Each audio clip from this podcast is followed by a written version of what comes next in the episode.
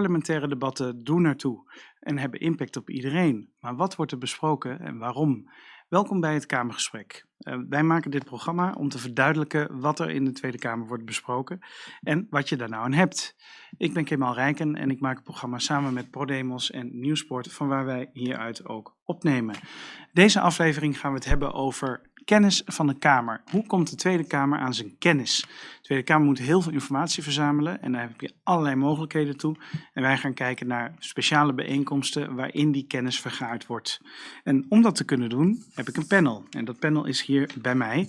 En ik stel ze even aan jullie voor, zodat iedereen weet wie wie is. De eerste panelid is eh, John Bell. Hij is directeur van het Pericles Instituut in Rotterdam en hij is politiek expert. Welkom John. Dan is er Shaila Sitalsing, econome, journaliste en biograaf van premier Mark Rutte. Welkom Shaila. Keklik Yücel. Zij is oud Tweede Kamerlid voor de Partij van de Arbeid en tegenwoordig actief op de Saxion Hogeschool in Deventer. Welkom Keklik. En als laatste Arco Timmermans. Hij is bijzonder hoogleraar Public Affairs aan de Universiteit van Leiden en geen familie van Frans Timmermans. Welkom Arco. Wel nu, ehm, we gaan beginnen. Ja, ehm, ik kijk eerst even naar John. Want uh, John, jij bent de hoofduitlegger oh jee, vandaag. Gaan we uh, welkom, vriend van de show. Um, als eerste is even Kamerleden, wat ik net al zei, die vergaren kennis. Ja. Want ze moeten dat ja. nodig hebben om te kunnen werken. Ja, natuurlijk. Ja, ja, als je een debat moet voeren over onderwerpen waar je voorafgaand aan je Kamerlidmaatschap nog nooit over hebt nagedacht, dan zul je informatie moeten verzamelen. Uh, en ze zijn met zo'n 150, maar dat is bij lange niet genoeg om alles uh, te weten te komen. Dus moeten ze daar uh, ja, bij geholpen worden. Ja, helder. Maar ja, dat kunnen ze zelf doen, die Kamerleden. Hè? Ze, ja. kunnen, ze kunnen stukken lezen, schriftelijke vragen stellen, maar ook boeken lezen, et cetera. Maar er zijn ook dus andere vormen. Zeker. Ik, ik denk dat je een onderscheid moet maken tussen informatie die Kamerleden zelf verzamelen. Uh, en uh, informatie die de Kamer als Kamer verzamelt. Want dat zijn mm -hmm. denk ik twee verschillende dingen. Als groep. Als groep. Uh, de Kamer is natuurlijk een instituut, moet debatten voeren. En die debatten voer je ook op basis van informatie. Dan komen de argumenten en dan wordt uiteindelijk wordt die afweging gemaakt. Ja. Maar als Kamerlid kan je natuurlijk ook zelf dingen doen. inderdaad, vragen stellen. daar hebben we het eerder over gehad. maar je ziet ook Kamerleden op werkbezoek gaan. Die, ja, mm -hmm. Toevallig twee, twee voorbeelden. Laura Bromet van de GroenLinks-fractie mm. en Dirk Boswijk van de CDA-fractie. Die, die zie je, zijn erg actief ook op sociale media.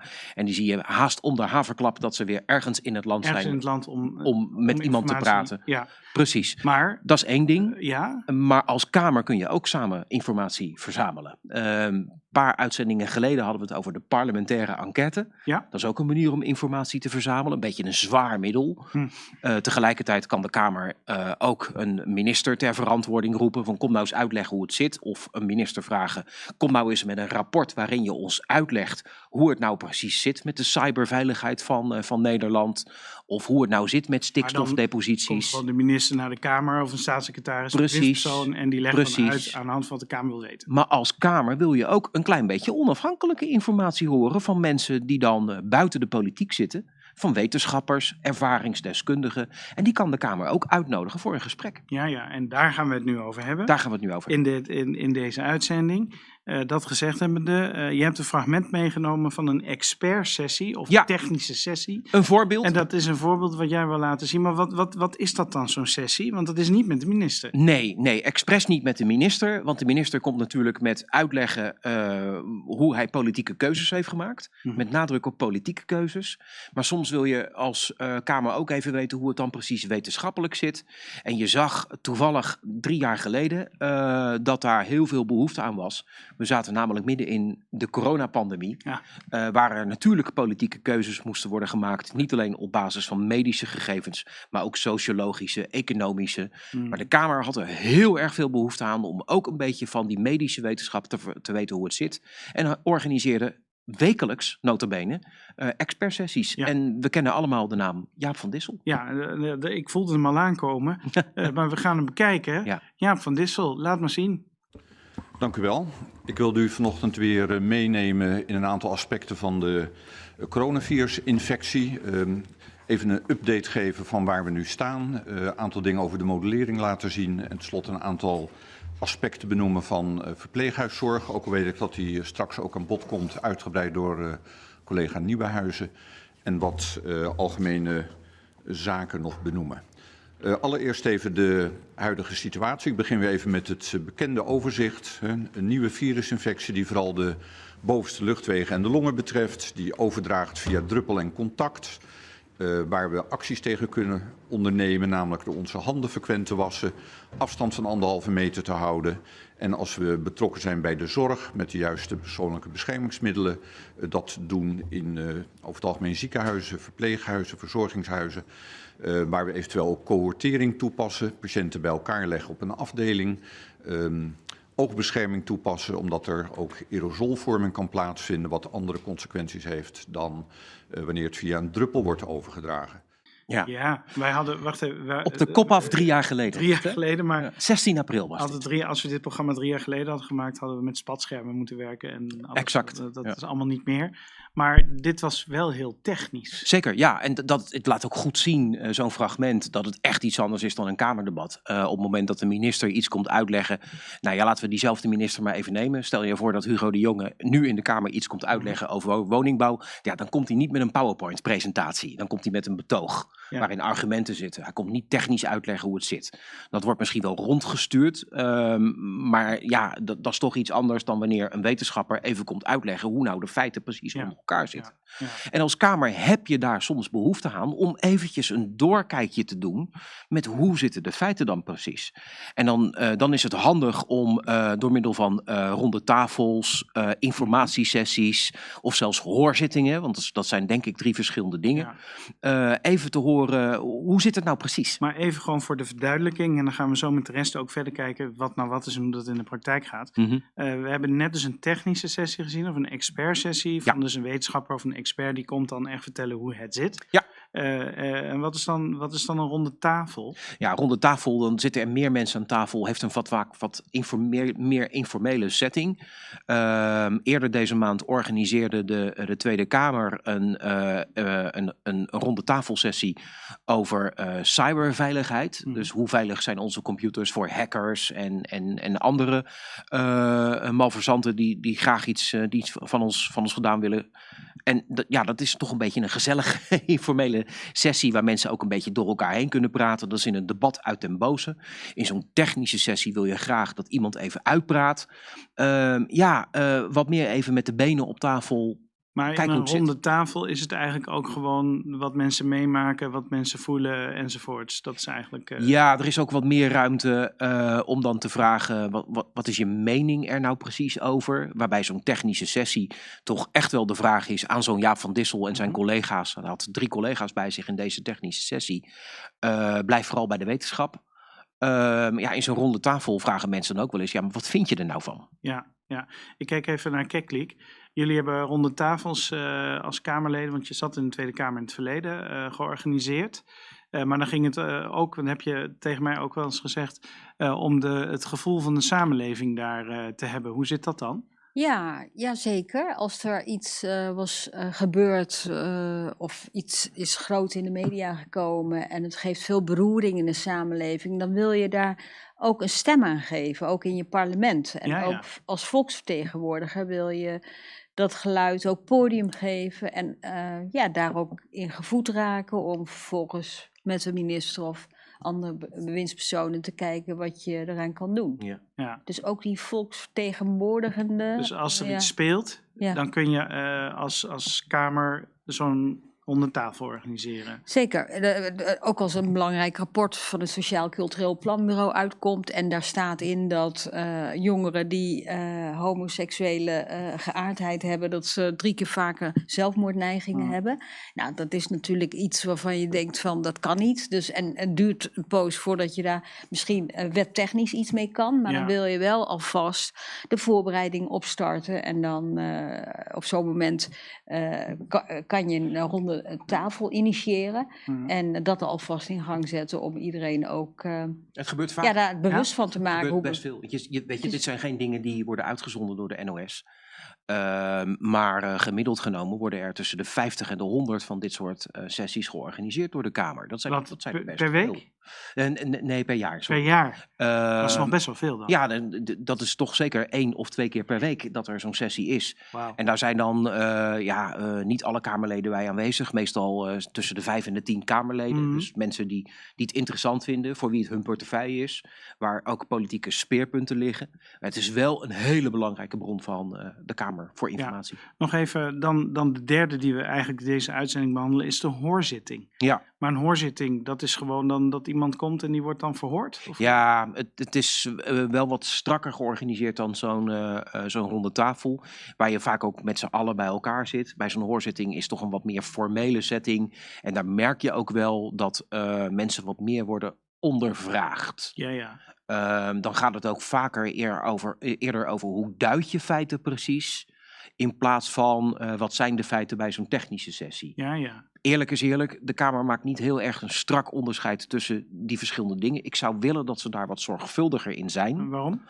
Uh, omdat je daarmee ook veel meer laat zien wanneer iets nou informatievoorziening is aan uh, het parlement. Ja. Of liever gezegd aan de Tweede Kamer. En je merkt wel, daar zullen we het straks zeker denk ik ook nog wel uh, over hebben, dat uh, hoorzittingen toch vaak ook wel een beetje gebruikt wordt, vaker om andere Kamerleden te beïnvloeden, ja. in plaats van informatie te Daar gaan we het zo over is hebben. niet heel zuiver. Onder andere met Shaila. Maar uh, die hoorzitting is dus weer wat anders dan een parlementaire enquête. Ja. Hoezo dan? Uh, parlementaire... Is er toch ook gewoon iemand op een stoel die, uh, die wordt verhoord? Ach ja, uh, met niet, weinig, niet veel fantasie zou je kunnen zeggen dat een hoorzitting een soort parlementaire enquête light is. Oh. Met als verschil natuurlijk dat een parlementaire enquête een specifiek doel heeft. We willen weten hoe het zit met uh, de coronapandemie of met de gaswinning in Groningen of met de toeslagenaffaire. Hè. Dus Mhm. dat is echt wel iets wat politiek zwaarwichtig is. Bij een hoorzitting hoeft dat niet per se. Per se. Mhm. Uh, en mensen worden onder eden uh, worden ze verhoord. Dus Bij de hoorzitting? Ja, als je daar... daar nee, sorry, Nee, bij, bij de de parlementaire enquête. enquête. Ja. Als je daar eh, liegt, dan eh, ga je de bak in. Ja. Eh, en bij een hoorzitting eh, hoef je niet eh, onder ede te, te verklaren. Je mag gewoon vertellen wat je wil. Je, Ja. je ziet ook vaker dat mensen daar zitten die toch eigenlijk ook wel iets kwijt willen. En dat is bij de parlementaire enquête niet altijd. Oké, en een andere vorm van informatie verschaffen is, ja, of beïnvloeding, is lobbyen. Ja, En lobbyen, dat is tegenwoordig, naar het schijnt, een vies woord. ja toch is het top drie na oudste beroep van de wereld, denk ik. Oh, want lobbyen doen we allemaal. Ehm, ja, weet je, eh, de, de lobbyen wordt dan ge- vaak gekoppeld aan eh, de fossiele industrie of aan Schiphol of zo. mhm. Of eh, medicijnfabrikanten die eh, een bepaald product op de markt willen krijgen. dranklobby. Het dranklobby, eh, ja, maar als het Rode Kruis iets voor elkaar wil krijgen, dan gaan ze ook lobbyen. Eh, als eh, je lokaal eh, vindt dat jouw buurtvereniging een subsidie moet krijgen om het buurthuis overeind te houden, dan gaan ze ook lobbyen. Eh, lobbyen betekent niks anders dan contact hebben met volksvertegenwoordigers om dingen voor elkaar te eh, krijgen. eh, maar lobby, dat zou, het woord alleen al impliceert dat je ergens in een achterkamertje iets doet. Ja. Ik kijk even naar Arco Timmermans. Je bent gespecialiseerd in onder andere lobbyen. Waarom heet het lobbyen? Even heel kort. Ja, het, het, het gaat eigenlijk om het beïnvloeden van ehm degenen die eh, verantwoordelijk zijn voor beleid. Dat kunnen Ja. Kamerleden zijn, ambtenaren ook, wat meer op de achtergrond. eh, eh, ministers natuurlijk Mhm. ook, ook op lokaal niveau. En eh, het kenmerk is dat het eh, spelers zijn die zelf geen verantwoordelijkheid hebben voor het beleid, maar die wel dat beleid willen beïnvloeden. Nou, dat gebeurt op allerlei manieren, daar gaan we straks denk ik ook nog naar kijken. Ja.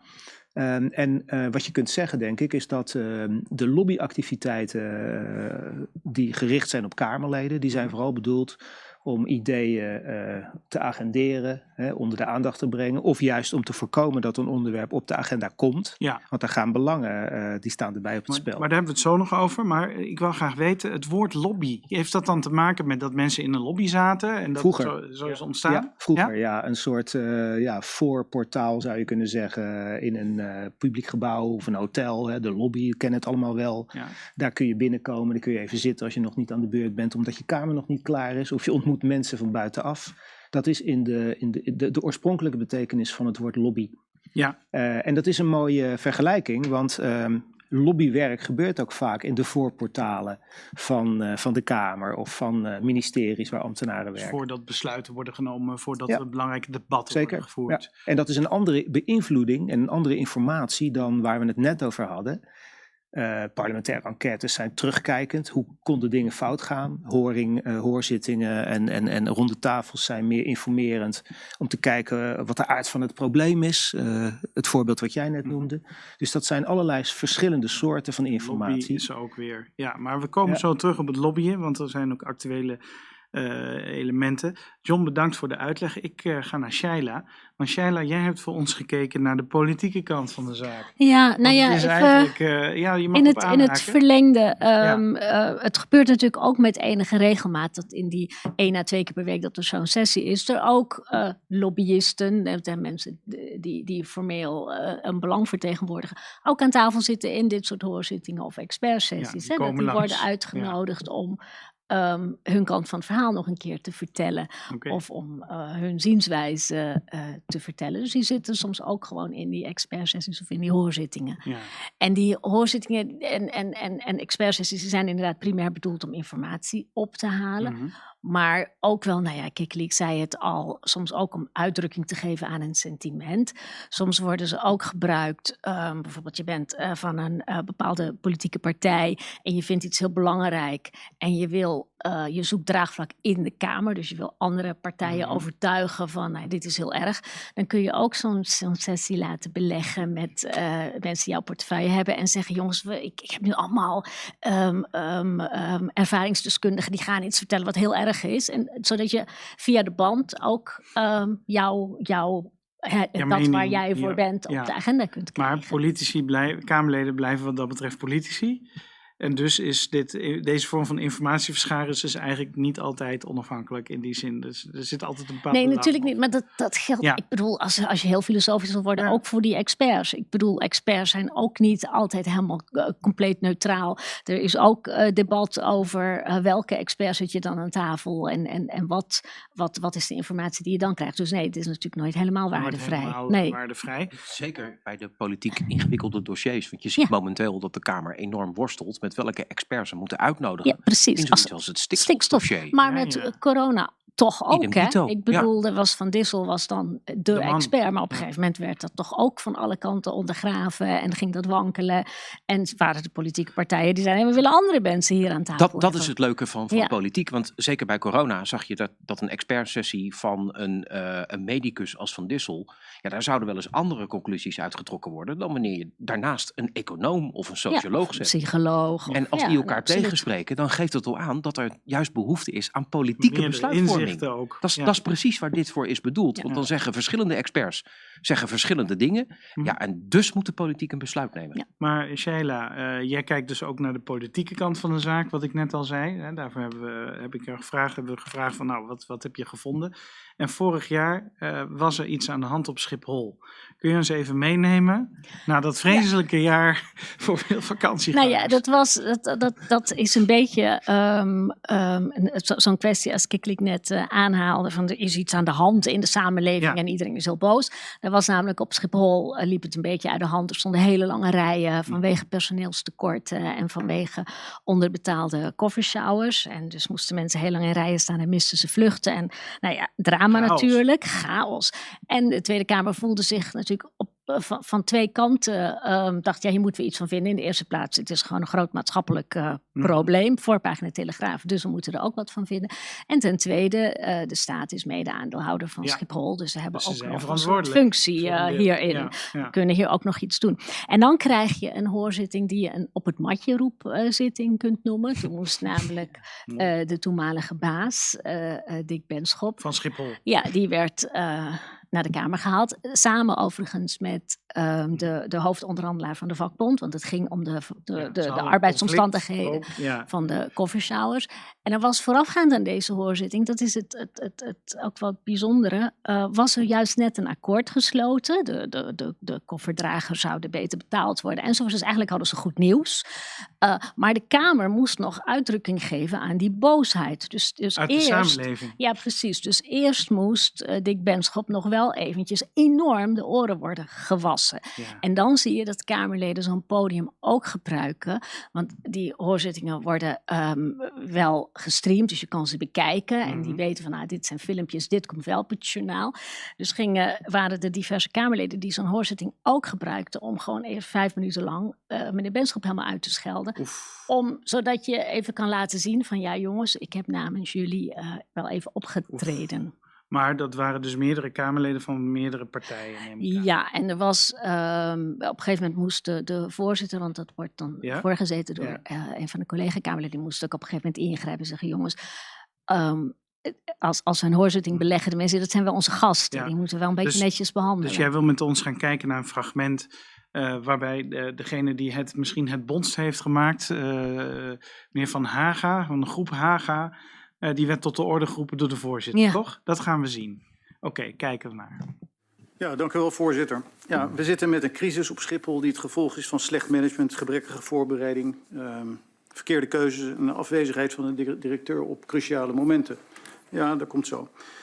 Ehm, mijn vraag aan de heer Benschop is of hij vindt dat hij na dit alles, waarbij er te weinig personeel was, waarbij het personeel structureel onderbetaald werd, waarbij onze nationale luchthaven ook ten schande is gemaakt, waarbij er tientallen miljoenen schade is geleden, waarbij eigenlijk ook de- hulp van het leger niet werd, werd ingeroepen, waarbij hij zelf schitterde door afwezigheid en liever champagne dronk in Davos en Washington en met bootje ging varen en zo.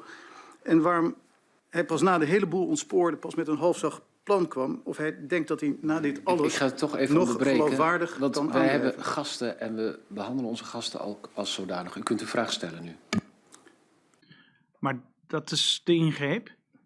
Eh, je kent het fragment goed. Eh, kun je hier nou, ja, wat, wat kunnen we hier nou mee? Want dit is toch niet echt informatieverschaffer? Nee, hier toch- kun, je, hier kun je niet zoveel. Dit is echt profilering. Ja, dit ja. is ook het gebruiken van een instrument eh, wat de Kamer ter beschikking staat, puur ter profilering. Dus het wordt ook, eh, dit soort instrumenten, de Kamer heeft heel veel eh, instrumenten en die worden ook wel eens misbruikt. Dus het is misschien wel een vorm van niet geheel correct gebruik van zo'n instrument. Helder. Ehm, nou is het natuurlijk zo, eh, er gaat iets aan vooraf. Hè? Je hebt een regeling waarin zoiets eh, wordt, zo'n hoorzitting wordt opgezet, eh, waarin Kamerleden onderling moeten afspreken of ze het wel of niet willen. Ja, en wie ze uitnodigen. ze ook, hè? uitnodigen. Ja. Spelen daar bijvoorbeeld de coalitie, de meerderheidspartijen en de oppositie, de partijen de minderheid daar een rol in? Want de coalitie is eigenlijk degene die dit of dit doet. Nee, in zo'n hoorzitting is het toch vaak degene die het initiatief neemt. Ja? Ehm, en die, die zegt, nou, ik vind dit belangrijk en ik wil hier een hoorzitting voor beleggen. En er moet een minimum aantal Kamerleden zijn wat dan wil komen. Vier. Ja. En, dan, en anders gaat het ook niet door. Hè? Dus Ja, als er ja. minder dan vier zijn, gaat zo'n hoorzitting ook niet door. Er zitten ook nooit veel mensen bij. Het, het, is, het zijn initiatieven die vanuit de commissies komen. Dus heb je, je hebt de Tweede Kamer, die 150 leden. En die zet- zitten allemaal in allerlei verschillende commissies. Dus Mhm. die spe- gespecialiseerd zijn. Dus of verkeer, of eh, sociale Mhm. zekerheid, of justitie. En dan, dat, dat zijn dus een aantal gespecialiseerde Kamerleden van verschillende partijen. En dan zegt er Mhm. eentje, nou, ik wil hier wel een hoorzitting over beleggen. En dan het uitnodigingenbeleid. Ja, het is vanuit de initiatiefnemer, maar je kan suggesties doen. Ja. Eh, ik weet dat het Forum voor Democratie vaak klaagt. Die zegt, ja, wij doen allerlei suggesties. En, die, en niemand wil ze laten komen. Ja. Dus dat gebeurt ook maar dan krijgen ze dus geen mensen aan hun kant. Daar komt het op neer. want die Nee, maar die niet. worden dan wel vaak op goede argumenten Ja. dan, Ja. dan vervolgens niet uitgenodigd. Maar dan zeg je, Het is ja, maar heel dat zijn gebruikelijk. beetje rare mensen misschien. Sorry, kijk. Het is heel gebruikelijk om vanuit de commissie Griffie eh, ook echt te vragen aan Kamerleden wie wil in een voorbereidingsgroepje gaan zitten. En natuurlijk de initiatiefnemer, zoals Sheila dat zegt, heeft, eh, is eh, leading. Maar andere Kamerleden die eh, kunnen ook prima eh, na- met name komen. En je hebt daarin, in die voorbereiding, heb je wel een soort gelijkwaardige positie in Ja, het ja. uitnodigingsbeleid. En, eh, en gekeken wordt om zo breed mogelijk spectrum uit te nodigen. Maar Ja. natuurlijk, ieder individueel Kamerlid die wil ook graag bepaalde stemmen zeker Ja, precies. Dus Had jij dat, had jij dat als Kamerlid, had je dat als. Kamerlid ook? Dat je dacht van nou, eh, ik wil deze hoorzitting wel, maar dan wil ik het toch wel die stemmen erin hebben. Want dan is Ja. mijn Partij van de Arbeid geluid gedekt. Hoe Ja, in mijn tijd eh, speelde heel erg dat eh, vaderschapsverlof nog eh, geagendeerd moest worden. Dat dat was was, er in niet. 2012, 13, 14 moesten we het nog agenderen. Ja. En ik vond het belangrijk om wetenschappers aan tafel te hebben die konden vertellen op basis van goed onderzoek hoe goed het was als vaders vroeg bij de opvoeding van jonge kinderen betrokken eh, zouden zijn. Zijn. Dus dat, dat, dat vaderschapsverlof eigenlijk heel goed is voor ontwikkeling van kinderen. Dus ook in uh, de ontwikkeling van je toekomstige arbeidsmarkt. En voor de samenleving daarmee. Dus dat geluid wilde ik nadrukkelijk aan tafel. Omdat niet iedereen dat wist op dat moment. Ja. En dat is ook een vorm van lobby. Hè? Je bent eigenlijk Precies. aan het beïnvloeden. Ja. Je probeert steun dus voor een bepaald... lobby je eigenlijk nou ja. als Kamerlid zelf. Tegen andere Kamerleden. Ja, tegen ja. andere Kamerleden. Maar kijk zo nog met jou naar hoe dat creëren. draagvlak creëren. oh, sorry, ja. Maar kijk zo nog even hoe, hoe dat dan in de praktijk gaat. Maar waren dat, dan, waren dat dan ook jouw partijstandpunten of waren dat meer je eigen dingen? Of was het een combinatie in dit geval? Nee, dit is natuurlijk ook een heel erg partijstandpunt vanuit de Partij van de Arbeid. Ja, ja. Uh, maar alle progressieve partijen, zelfs uh, de VVD, ging daar ook op een gegeven moment in mee. Ja, die wilde dat wel. Dus dat werd steeds meer iets van de arbeidsmarkt. Zelfs ook van de SER later. En net zoals nu op dit moment er ook een rapport ligt om eigenlijk kinderopvang voor alle kinderen. Ook dus mm -hmm. uh, voor kinderen van niet werkende ouders. Gaan nu geen politiek bedrijf, hè? Nee, maar ik bedoel, nee, maar ik bedoel uh, nee, dat, dat is niet de bedoeling inderdaad. Maar uh, standpunten die vanuit een bepaalde partij geagendeerd worden, kunnen ertoe leiden door de juiste informatiesessies en de ronde tafels en hoorzittingen. Dus als kennis op tafel komt en het is overtuigend, kan het ook inderdaad breed draagvlak. Zo, zo, werkt het, zo werkt het ook. Hè? Ja. Soms krijg je een brokje uh, informatie die je, die je wereldbeeld radicaal kan veranderen. Mm -hmm. ja. Die, uh, die, die, die uh, jouw wereld op zijn kop zet. Misschien... Omdat je er nog nooit zo over ja. nagedacht Ja, dus dat uitnodigingenbeleid, is, dat, dat luistert heel nauw. Dus als jij iets op de agenda wil krijgen als Kamerlid, luistert het heel nauw wie je daar dan precies aan tafel zijn er weet nou, te krijgen. Shaila, zijn er nou in de laatste tijd wat politieke hoorzittingen of expertsessies al dan niet geweest? Of uh, hoe, heb je nog een paar gevonden? Er, er, zijn er heel veel. Er zijn er, er zijn er twee keer per week. Dus, ja. dus je hebt ze in, in alle vormen en maten. En je hebt er ook die periodiek terugkeren. Nou ja, toen in de coronatijd had je die met Van Dissel, mm -hmm. die periodiek terugkeren. Je hebt ook dat periodiek een, een, uh, de, de uh, commissie Financiën spreekt met bijvoorbeeld de baas van de Nederlandse Bank. Oh ja. okay. dus dat, die laten zich dan informeren, want er is altijd genoeg om Maar wacht praten. even, dan betekent dat dat Klaas Knot, dat is de president van de Nederlandse Bank, ja. Uh, die verantwoordelijk is voor onder andere monetair beleid, dat dan zich daarmee bezighoudt, toch? Uh, de, die, die komt dan één keer in, of twee keer per jaar langs. En dan, dat, is, um, dat, dat zijn van die vaste, vaste uh, punten. Ja? Ja. De, de, de baas van het Sociaal Cultureel Planbureau komt ook met enige regels langs. Dus je hebt allerlei, ja, je hebt allerlei van die, van die um, instanties waarmee um, de overheid zich omringt, die onafhankelijk zijn, maar wel nee, belangrijk zijn of advies, adviserend zijn. Maar is dat nou spannend als Klaas Knot in die zin langskomt om dat te vertellen? Of is dat gewoon business as usual? Het kan spannend zijn, het hangt van de timing af. Ik bedoel, als er heel veel te doen is over de inflatie of over de rente of over de ECB, dan kan dat best uh, interessant en spannend zijn. En het kan ook, nou ja, allemaal tamelijk tam zijn en dat er niet enorm veel nieuws uitkomt. Maar het, het kan voor Kamerleden heel relevant zijn om even helemaal goed bijgepraat te worden hmm. op een terrein waar ze belangrijke beslissingen over moeten nemen. En waar ze uiteindelijk gewoon geïnformeerd um, een, een, een, besluit over moeten nemen of over wetgeving moeten stemmen. Dus het is wel heel um, relevant. Ja, Arco, jij wil iets zeggen? Ja, je moet wel als Kamer. Want je moet niet vergeten dat uh, een Kamer die uh, beleidsideeën naar voren wil brengen en controleert, die moet wel uh, opboksen soms tegen een enorm overheidsapparaat ja, in de uitvoerende macht. De ministeries. Hmm uitvoeringsorganisaties, die staan allemaal onder leiding van de ministers. Uh, dus als de Kamer haar taken goed wil vervullen, dan moet ze wel. Hè? Dan kun je zeggen hoeveel hoorzittingen en ronde tafels per jaar, dat lijkt veel. Ja. Maar als je dat vergelijkt met de stroom aan informatie uh, die op ministeries rondgaan, dan is het eigenlijk helemaal niet zoveel. Dus dat is gewoon een heel klein uh, beetje. Dan. Dus die Kamer die moet ontzettend hard lopen om, om dat allemaal bij te benen, maar ze kan niet anders. Nog één vraag aan Shaila. Komen er nog interessante thema's, hoorzittingen aan waar we op kunnen letten? Hè, nu mensen het weten.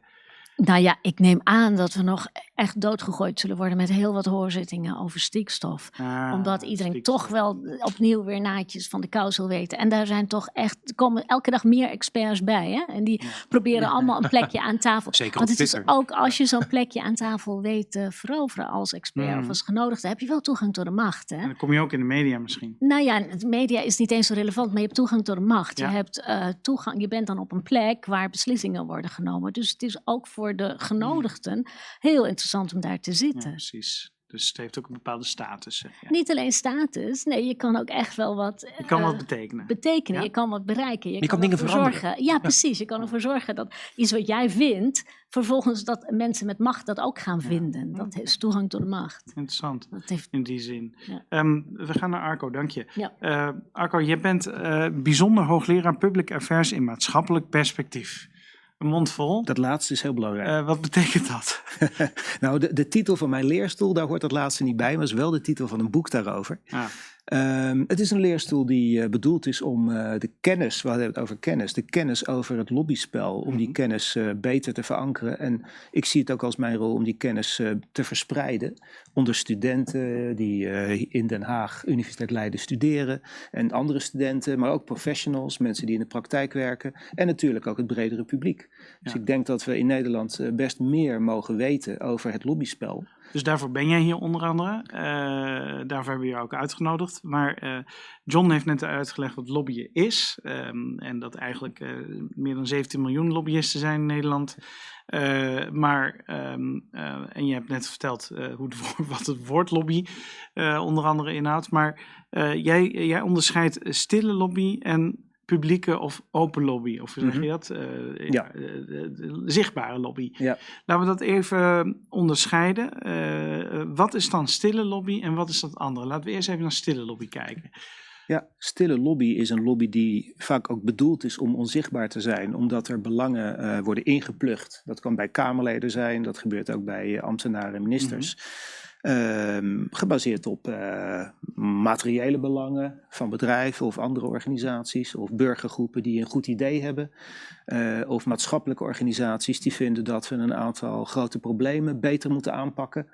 Ehm, dus al die soorten van lobby die zijn bedoeld om ehm, beleidsmakers te beïnvloeden. En de stille lobby wordt gekenmerkt door de onzichtbaarheid. Vaak ook bedoeld, en dan komt er een verhaal- stukje in het verhaal bij, omdat het dan regelmatig ook gaat over een lobby die vooral gaat over het belang voor een bedrijf of voor een groep burgers Ja, om de ja. hoek. En dat is niet per se bedoeld voor iedereen. En dat is dus ook niet altijd bedoeld om zichtbaar te zijn, omdat als het zichtbaar wordt, is de kans kleiner dat je krijgt wat je wilt Waarom? omdat er dan discussie kan ontstaan, bijvoorbeeld in de Kamer, over van ja, maar wacht even, deze stille lobby is asociaal. Oh. Dividendbelasting, vier multinationals die een paragraafje in het regeerakkoord in 2017 kregen Mhm. over het afschaffen van de dividendbelasting. Zou beter zijn voor het vestigingsklimaat. In Bleek uiteindelijk niet voor grote te bedrijven kloppen. in Nederland willen komen. Ja, precies. Nou, ehm, toen dat bekend werd, toen ontstond er een hele felle discussie van de tegenstanders met als argument een belastingkorting van 1,7 miljard per jaar voor grote bedrijven eh, gaat ten koste van de schatkist. En dat is dus een collectief kwaad. Maar Nou, dat was dus door middel van stille lobby erin gefietst, zeg jij, of in het, in het regeerakkoord stille lobby gekomen in dit geval. en ontdekt. ja. En vervolgens is de verontwaardiging en dan ontploft dat. ja, dan keert eh, de lobby zich eigenlijk in zijn tegendeel. En dan is het eh, zo tot nu toe nog steeds, is een aantal jaar geleden ook weer eens geprobeerd. Maar dan eindigt dat verhaal eigenlijk Ja. voorlopig, zeker. Maar goed, eh, je hebt een fragment meegenomen. eh, het eerste fragment waar we naar gaan kijken. Er is onlangs een hoorzitting geweest eh, met, met de Tweede Kamer over Uber. En Uber had in Nederland een speciale status, want ze hadden een belastingkorting. En toch, ja, en degene die daar wat over kwam vertellen, hoe dat in elkaar zat, dat was Mark McGann. Iemand uit Ierland die bij Uber had gewerkt en ja, die op verzoek van de Tweede Kamer eh, kwam kijken. Het is eh, in het Engels, maar we hebben alles keurig ondertiteld.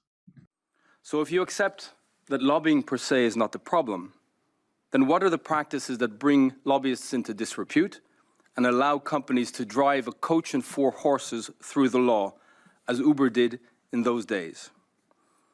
Uber's methods duped politicians and the public alike, with politicians often saber rattling in the media, but showing far greater interest and cooperation in our private meetings. It was no exception here in the Netherlands, where the highest levels of government, having eagerly provided Uber with an immoral, unethical tax status, provided encouragement in our private meetings while instructing the Public Prosecution Service and other enforcement authorities to raid our offices, scare honest Uber drivers, and charge executives with criminal acts.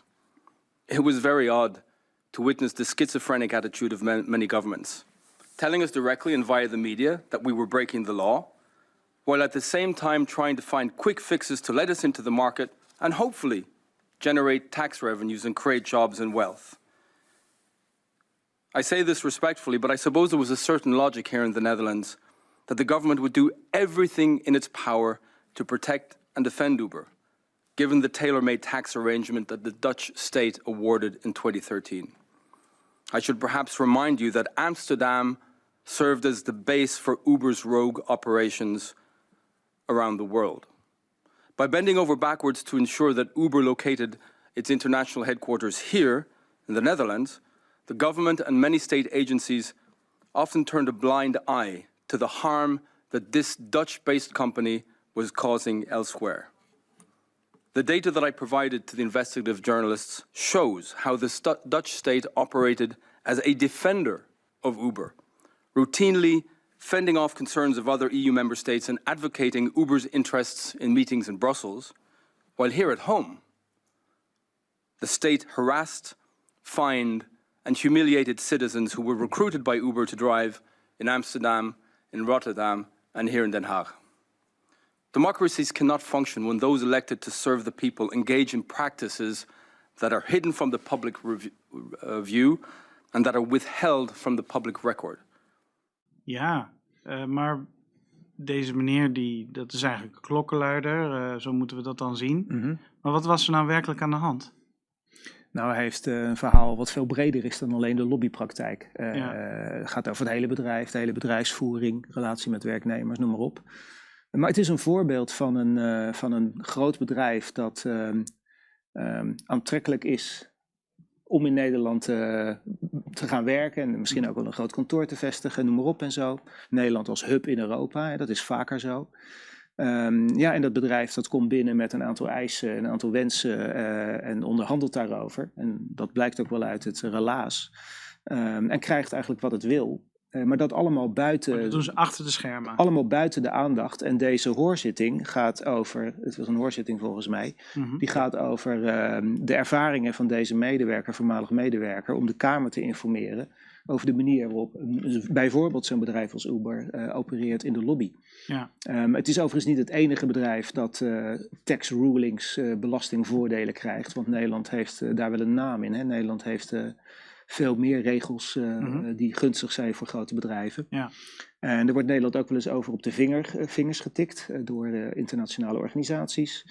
En wat dat betreft is dit een typisch voorbeeld van een stille lobby die nou, achteraf problematisch blijkt te zijn. Ja. En, ja, en daar, daar moet de Kamer, dat is natuurlijk aan de Kamer zelf, haar maar wat, wat Oké, okay, maar de, dan kiest de Nederlandse overheid ervoor om dan in dit geval een belastingkorting te geven aan Uber. Ja, dat kan toch gewoon?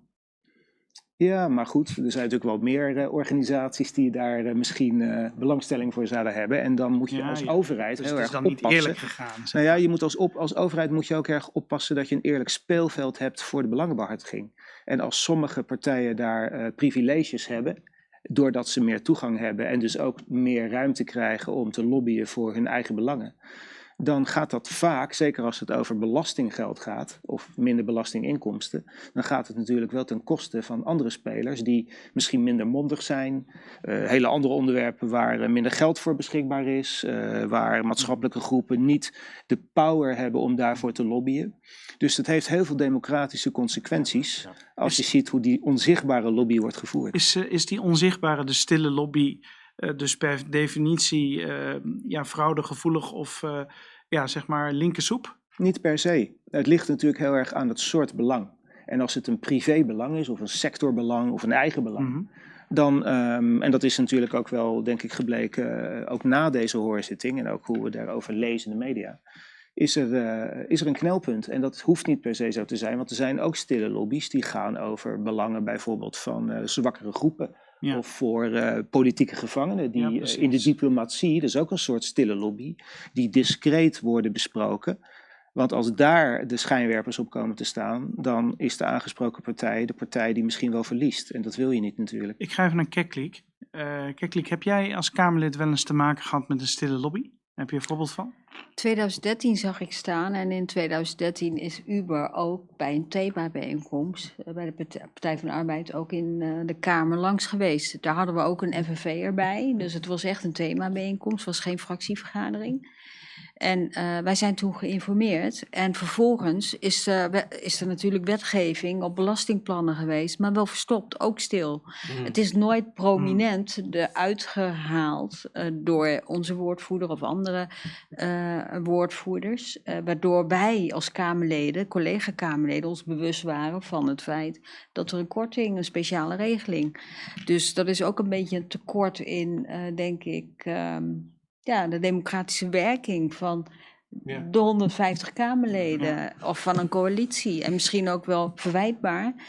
Um, dat ik dat bijvoorbeeld zelf niet heb geweten. Ja, voel je ja dat, maar voel je, niet verwijtbaar, want het, nee. is, het is weggehouden eigenlijk. Hè, ja, voel je dan schuldig inderdaad? Dus je had het niet kunnen weten. Ja, ja en dit is dan, uh, dit gaat over geld, maar uh, we hebben ook natuurlijk, uh, als we het hebben, misschien komt dat in, straks in het blokje, maar over Mali. Uh, ja, zijn er ook uh, tig ronde tafels geweest en hoorzittingen. Dus daar kan ik straks iets over vertellen. Daar gaan we het zo over hebben. Maar even terug naar Arco. Want Arco Timmermans, uh, de bijzonder, bijzonder hoogleraar die jij bent in public affairs. En public affairs, dat is dan ook zichtbare lobby. Wat ja. is nou een voorbeeld van lobby die zichtbaar ja. is? Want, nou, kijk, het is interessant. We hadden het net over de Kamer, die vist een beetje achter het net. Hè? Ja. Dat, dat, is natuurlijk sowieso dus de positie een beetje. Maar waarom heeft Uber eigenlijk niet bij Kamerleden gelobbyd voor de belastingkorting? Nou, je kunt het antwoord makkelijk bedenken, want dan zou dat een publieke discussie hebben opgeleverd, mm. die de belangen van het bedrijf niet Helder, goed Maar dat is geen zichtbare lobby. Nee. Wat is nou een zichtbare lobby? Een mooie zichtbare lobby die bedoeld is om zichtbaar te zijn en ook om uh, een vraagstuk, een probleem meer onder de aandacht te brengen, is bijvoorbeeld uh, de lobby. Uh, versterkt denk ik in de coronatijd, omdat het probleem zichtbaarder werd, over kinderarmoede in Nederland. Een mm. onderwerp waarvan we denken, bestaat dat in ons land? Maar het bestaat. Er is kinderarmoede. En er is kinderarmoede. Um, en waarom is die lobby zichtbaar? En is die ook zichtbaar gemaakt door een breed front te vormen, zodat heel veel spelers energie geven aan die lobby, mm -hmm. stuwkracht. Die lobby is bewust zichtbaar gemaakt, omdat je over een soort drempel van weerstand heen moet om het probleem echt onder de aandacht te krijgen. Ja. Want heel veel problemen die hebben te maken met aandachtsconcurrentie. En als we het dan over kinderarmoede Aandachtsconcurrentie? Hebben, ja, het ene probleem moet als het ware boksen tegen het andere probleem en sneuvelt dan omdat het misschien te weinig steun heeft of te weinig ruimte. op de agenda staat of de ambtenaren op ministeries ja. eigenlijk nog niet toe zijn aan het vraagstuk. Dus je moet heel veel energie zetten op zijn onderwerp. En daarom is die alliantie over kinderarmoede een mooi voorbeeld van een zichtbare lobby die ook noodzakelijk zichtbaar is, omdat je anders te weinig meters maakt om het probleem echt aan te pakken. Maar die alliantie, dat is dan een groep mensen die, die, die, die ja, zeg maar, uh, alliantie kinderarmoede vormen. Maar wat, waar bestaat die alliantie dat is een, dat is een, uit? Nou, dat is interessant. Toen ik mijzelf verdiepte in die alliantie kinderarmoede, want dan ga je eens wat inlezen, kijken waar bestaat ja. die eigenlijk uit. Dat zijn maatschappelijke organisaties, het zijn overheden, maar het zijn ook bedrijven die niet alleen maar uh, het belang onderkennen door erover te praten, maar ook afspraken te maken over hun eigen mogelijke bijdrage ja. aan het aanpakken van het probleem. Ja, precies. Dus die alliantie. Ze willen meedoen in het Precies, dus het is niet alleen probleem agenderen, maar het is ook oplossingen aandragen. En dat is een heel interessant voorbeeld. Um, we gaan naar een fragment kijken, want er was zelfs een Kamerlid, wat jij had gevonden, Tuna Hankuzu van de politieke beweging Denk die uh, uh, met die kinderalliantie in een betoog kwam. Dat is wel bijzonder, hè? Of Precies. Niet? Nou, ja. ook wel een beetje een eigenaar, de partij, denk ik, van ja, ja. het vraagstuk dus, kinderarmoede en armoede in het algemeen. We gaan het zien. Uh, Tuna Hankuzu. Voorzitter, ook zien we dat gezinnen niet altijd optimaal gebruik maken van de inkomensondersteunende maatregelen. Uit een rapport van de Kinderalliantie blijkt dat, een grote dat het een grote drempel is, dat het aanbod vaak te groot en onoverzichtelijk is en dat de ouders daardoor geen hulp ontvangen. En de kinderen zijn vervolgens net als altijd de dupe. En Denk vindt dit onrechtvaardig. Denk sluit zich daarom aan bij het pleidooi van verschillende partijen om het ingewikkelde toeslagenstelsel te hervormen.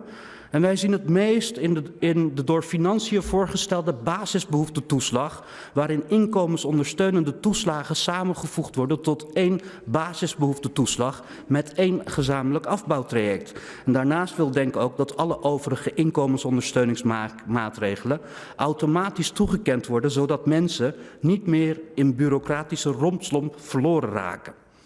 Maar dit is dus eigenlijk een zichtbare lobby geweest. En de kinderarmoede wordt nu uh, lokaal en nationaal ja. beter aangepakt. Ja. Is dat waar? Ja, de, de, de, de belangenbehartigers, om het zo uit te drukken, uh, in die alliantie kinderarmoede hebben onder andere Kamerleden en niet alleen uh, dit Kamerlid aangesproken.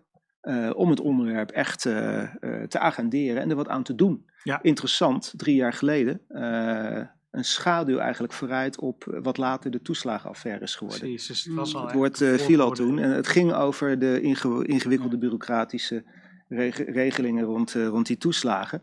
Uh, maar het voorbeeld van de kinderarmoede, hè, daar gaat het mij om, is, is een heel mooi voorbeeld van een publieke lobby die door een breed front uh, wordt, wordt geduwd mm -hmm. om ook het kabinet aan te spreken. Het ging bijvoorbeeld ook over het terugdringen van de kinderarmoede met hoeveel procent. Nou, die alliantie die pleit natuurlijk voor 0% nou, kinderarmoede in ja. 2030. En uh, ik geloof dat de bewindspersoon ook in deze discussie het had over 4,6% En uh, daar heeft dit Kamerlid ook nog wat opmerkingen over gemaakt. Waarom dat nou 4,6 moest zijn en geen 0. Ja. Dat is natuurlijk logisch, want daar zit de lobby van de kinderalliantie, van de alliantie kinderarmoede natuurlijk ook achter. Ja, precies. Uh, maar een lobby met een gunfactor zou je kunnen zeggen ook. Hè? Ja, want dat, dat is eigenlijk, hè, je, je hebt het zelf over twee verschillende soorten. daar komen we niet meer aan toe, maar er zijn dus lobby's met een gunfactor. En uh, ja, lobby's waar strijd is eigenlijk. Hè? En dat, uh, daar zit het uh, oh, voor, verschil. Voor de goede orde, daar, daar heeft de, de Kinderalliantie ook lang aan gewerkt. Die, die zijn al, al jaren bezig met dit onderwerp op de politieke ja, agenda te krijgen. Ja. En ook soms met succes, want ze hebben jaren geleden al een keer de toenmalige minister Kleinsma zover gekregen Hmm. om geld beschikbaar te stellen aan lokale overheden om iets Mhm. te doen met kinderarmoede. Dus, dus soms is het ook Helder. een kwestie van de lange adem. Ik ga naar Keklik, want Keklik, we hebben je al een paar keer eh, gesproken in deze uitzending, maar eh, natuurlijk ervaringsdeskundige. Want hoe lang heb je ook alweer in de Tweede Kamer gezeten? Hoeveel jaar? Bij elkaar opgeteld vijf jaar. Vijf jaar, nou dat is best een poos. Ehm, ehm, als Kamerlid, eh, je, we hebben het net al bemerkt, hè, je- hoe kom je aan je informatie? Eh, heel duidelijk, maar er komt dan nog wel wat op je af, neem ik aan als Kamerlid. Zeker. En eh, hoe, hoe ben jij te werk gegaan toen je begon in die zin? Eh, je begint eerst met een portefeuille, eh, of een aantal portefeuilles. Hè? En een, eh, als je geluk hebt, dan heb je een portefeuille waar je veel affiniteit mee hebt. En waarvoor je überhaupt politieke werk wil wilde doen. Dat was in mijn geval, was, was dat portefeuille kinderopvang, emancipatie. Eh, eh, discriminatie tegengaan, dat soort onderwerpen. Nou, daar was ik sowieso al behoorlijk in thuis. Je zorgt dat je je dossierkennis verder vervolmaakt, dus heel veel mensen spreekt, maar ook kijkt naar wat speelt er in de Kamer en wat zijn nu de actuele haakjes waar we aan eh, kunnen draaien. Ehm, dus ja, je zorgt dat je je dossier op orde krijgt. Precies, maar En de vorige spreker trouwens in het filmpje, toen Kuzu. Kuzu was een collega van mij. En hij is inderdaad echt goed. Hij is goed thuis in zijn dossier armoede. En in mijn tijd heeft hij eh, eh, een lobby proberen, of in ieder geval draagvlak proberen te creëren om eh, het geld wat vanuit het Rijk naar gemeenten gaan te oormerken. Mhm. Zodat niet het aan andere zaken eh, uitgegeven kon worden. Ja. Maar wat merkten we toen, en dat is eigenlijk nog steeds een sterke tegenlobby, er zijn dan ook tegenlobby's Mhm. die ook stil zijn, Mhm. dat VNG, dus de, de, de, de organisatie, van Nederlandse Gemeenten. ja, Vereniging van Nederlandse Gemeenten, samen die zeggen, ja, dat vinden we niet zo handig. We vinden het Nee. eigenlijk wel heel fijn om al dat soort gelden niet geoormerkt te krijgen, want wij weten lokaal veel beter hoe we dat dan dus precies dan aan de er burgers tegenlobby. tegenlobby. Maar dat is dan een lobby en een tegenlobby. Ja. Eh, eh, het wordt allemaal heel erg. Er, Maar- er ging in heel Nederland een motie rond om dat Ja, geld te oormerken. maar, Dat- eh, die kwam van, van. Jij zat in een. Jij, Ja. Ik wil even terug naar de basis. Jij Ja, zat hoe in deed een ik het? Groot. Ja, Ja. maar jij zat in een grote fractie. Want jullie waren met iets van 30 of eh 40 eh, mensen, geloof ik, eh, die partij. Ja, de goeie- toen, hè? ja, toen al the wel. Zo, Toen, toen, de, toen de eh, Partij van de Arbeid nog relevant was. dat, dat is eh, waar eenmaal. maar dat gezegd hebben de. ehm, nu eh, Ja. is dat een kleine fractie geworden, maar je hebt meerdere kleine fracties in de Tweede Kamer. Eh, hoe gaan die daar dan mee om? Want dan, dan krijg je echt enorm veel informatie, toch? Nou, kleine fracties die hebben nog meer moeite natuurlijk om op hun portefeuilles eh, de dossierkennis een beetje op peil te houden. Dus er zijn ook, ehm, je hebt sowieso als Kamerlid eh, de meeste Kamerleden doen dat. Veel gesprekken met Mm. ook het veld waarin eh, jouw portefeuilles dan ook eh, hun eh, werking hebben. Je spreekt veel burgers, organisaties, maar ook je leest je goed in. Je leest goed de kamerstukken door en je hebt rond tafels of hoorzittingen. En daarnaast heb je ook een beleidsmedewerker natuurlijk die ook heel veel uitzoekwerk voor je doet. Mhm. Maar dat is allemaal best veel. En als je dan met vier, vijf Kamerleden in een fractie zit, dan heb je dus heel veel belangrijke onderwerpen die je recht wil doen. Ehm, dus dan kijk je toch vaak naar belangenorganisaties die een beetje van jouw politieke schniet zijn. Ja, in jouw hoek Hè? zitten. Ja, bijvoorbeeld een GroenLinks, die eh, als, als het gaat om vaderschapsverlof, dan kijkt eh, GroenLinks toch ook wel naar organisaties als uh, Wimmenink, uh, ook naar de Partij van de Arbeid. Wimmenink is een organisatie die heel erg pleit voor een eerlijke verdeling van Oh, arbeid en zorg ja, tussen ja. vaders en moeders of tussen beide partners. Eh, ehm, dus op die manier eh, kan je ook zorgen dat je goed geïnformeerd bent. Ja. Je moet wel als Kamerlid heel goed kijken naar wie is de zender eigenlijk? Wie, wie, wie is de verkondiger van een bepaald standpunt? En welk belang zit daarachter? Dus het zelf heel kritisch blijven nadenken is superbelangrijk. Ja. Dus, en hoe deed jij dat dan? Ja, Want hoe, door hoe, scheid bewust- jij, hoe scheidde jij het kaf van het koren? Ja, eh, je, je doet je best en dat is vast niet in alle gevallen eh, even goed gelukt, moet ik zeggen, natuurlijk. Want het is best moeilijk. Want eh, precies wat jij ook zegt, je moet opboksen tegen duizend ambtenaren die zo'n minister heeft. Mhm. En dus zo'n onderwerp, wanneer die in de Kamer komt, dan, dan Ja. heb- zit je per definitie bijna op achterstand. Dus waar je het mee moet doen, is eigenlijk eh, de informatie die je zelf ophaalt. Maar de, de echte problemen van de mensen in de samenleving, Mhm. als je daar goed mee in verbinding bent, dan, eh, dan kom je een heel eind. Want eh, daar kan eigenlijk geen ambtelijk stuk of geen brief van welke instantie tegenop boksen. Ehm, de- de- er zijn bepaalde lobby's, er zijn bepaalde processen. Maar goed, je bereidt zo'n hoorzitting dan bijvoorbeeld voor.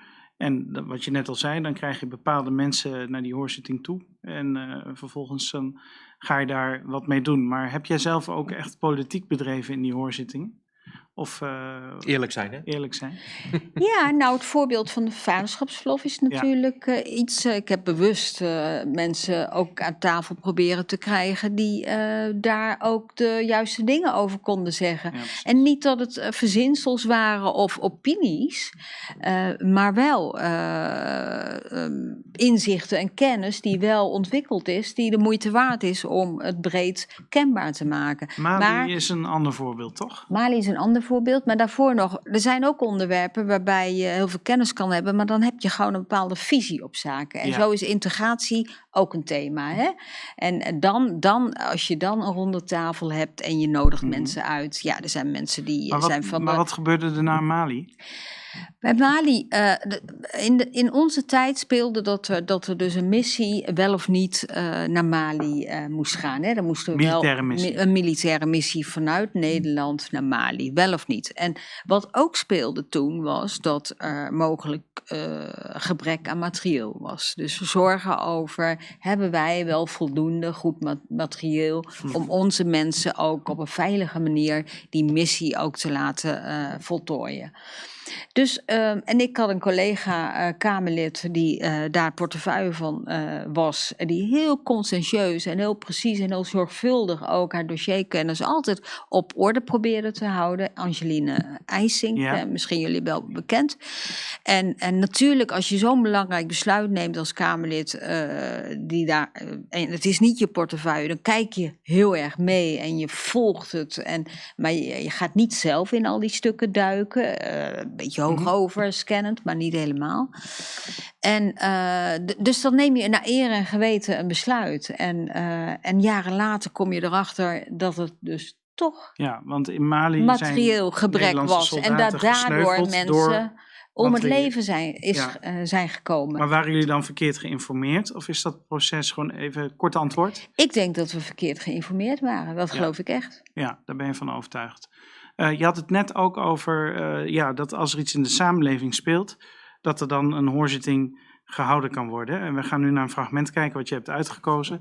Uh, vorig jaar was er een groot schandaal bij het tv-programma De Talentenjacht The Voice of Holland, waarbij mensen in machtsposities seksueel ja, misbruik maakten van deelnemers. Even heel kort door de bocht gezegd. En dan komen mensen uit het veld, die komen dan wat vertellen. En dit is Aafke Romein, die opkomt ook voor de artiesten. Eh, kun je even kort vertellen wat we gaan zien? Ja, zij gaat als ervaringsdeskundige, eigenlijk iemand die het van binnenuit heeft meegemaakt, vertellen hoe zij. Aan de Kamerleden. Aan de Kamerleden en, en hoe zij het heeft beleefd. Maar ook wil ze. Um, haar, hoe het nieuws nu, dus het gegeven dat er nu beroering is, hoe dat bij haar binnenkomt. En dat is op zichzelf ook al een statement. En dat is dat wat John zegt met de benen op tafel. We gaan, we gaan even kijken, Aafke Romein met de benen op tafel. Um, ik had vanochtend nog even kort een telefoongesprek met mijn manager. Um, die vroeg mij, goh Aafke, waarom heb je nou nooit aan mij verteld dat die en die artiest aan jou gezeten heeft toen het gebeurde? Uh, en hij refereerde daarmee aan een voorval dat ik uh, aan de media heb verteld um, in de nasleep van uh, The Voice.